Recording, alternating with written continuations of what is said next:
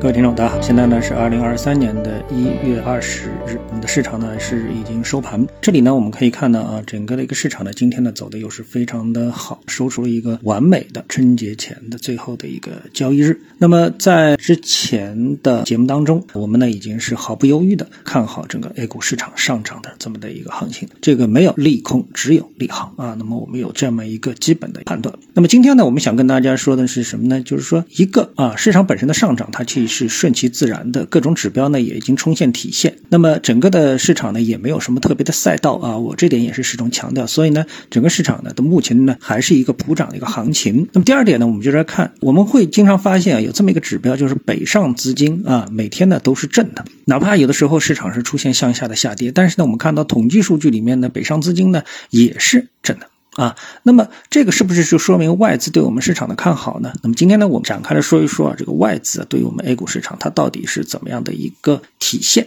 我们可以看到外资做多中国，那么大家都提到这个问题了，现在到底是做多到了一个什么程度啊？我们呢看到了有这么大的一些统计数据，从统计上来说的话呢，有专业人士呢是这样提出，交易中国的话呢，那么经典的呢有四大资产啊，构成了做多中国的一个指数。这个指数呢，目前呢是进入到了中性的区间，仍然有上涨的一个空间。那么外资做多中国的资产，主要呢有四个主要的一个品种，一般呢是有港股、人民币汇率、澳元和铜。那么这些品种呢，在二零二三年以来呢，都就取得了非常可观的一个涨幅。那看到人民币呢是涨了，自低点呢就反弹了接近百分之十。二零二三年以来的这个涨幅呢，也有三到四个百分点。恒生指数啊，自低点已经是反弹了接近五十个百分点，铜呢也有接近三十个百分点啊这样的一个涨幅。那么它们呢各有特点，比如说港股啊，交易呢比较便利，汇率风险呢比较小。那大家都知道，这个港币啊和人民币跟美元它都是锁。锁定的啊，比较的联系汇率嘛，比较锁定，所以呢，汇率的呢风险的比较少。然后人民币，人民币呢，它作为主权的货币呢，天然呢是一国经济实力和经济周期的一个表现。这个呢，做多一国的汇率，或者是做空一多的汇率呢，它是一个非常直接的体现对一个国家经济多空的这么的一个观点的看法。所以我们在历史上有看，比如说东南亚经济危机，货币怎么样的大幅的贬值啊，这个索罗斯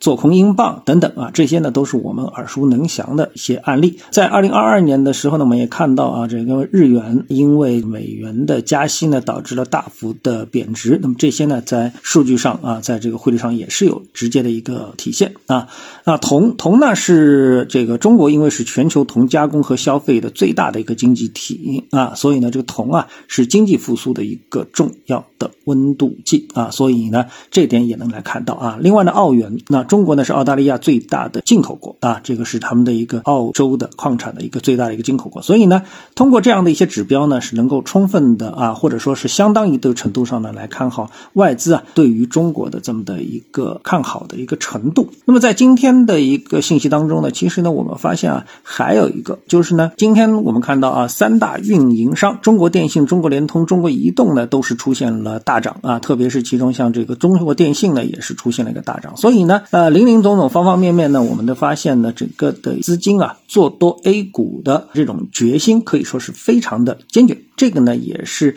我觉得应该是在意料之外的啊。比如说像今天的一个指标，北向资金净买入又超过了九十亿啊，等等。那么我觉得呢，所有这些指标都显示着趋势啊，这个向上啊。其实呢，对于我们啊来评论市场啊、点评市场的时候，我们就发现啊，当市场出现这种比较确定性的，无论是下跌还是上涨的时候啊，那其实呢，可说的东西啊，可点评的东西其实是非常少。什么时候呢？哎，这个市场啊，从我们说点评的角度来说是比较好呢，就是纠结，左手能拿出五个利空，右手能拿出这个五个利好啊。这个时候啊，去评判这个市场啊，实际上是最容易的一件事情。比如说，像现在美股就非常的纠结啊。一方面呢，哎，这个加息呢，离它的目标区域呢，已经是非常近了啊。另外一个呢，衰退的数据呢，又不是非常的明显。那么市场呢，在想做多，同时呢，又反映出一种上涨乏力、反弹结束的一些迹象。所以呢，这些东西呢，哎，一说啊，一想，一研究，脑袋一疼，马上洋洋洒洒的思路就出来了，对吧？那不像这个 A 股啊，现在趋势非常明确，所以呢，大家呢，可说的不多，埋头苦干就可以了啊。祝大家新年快乐啊！今天的节目到这里呢，就做到这里，下次节目时间再见。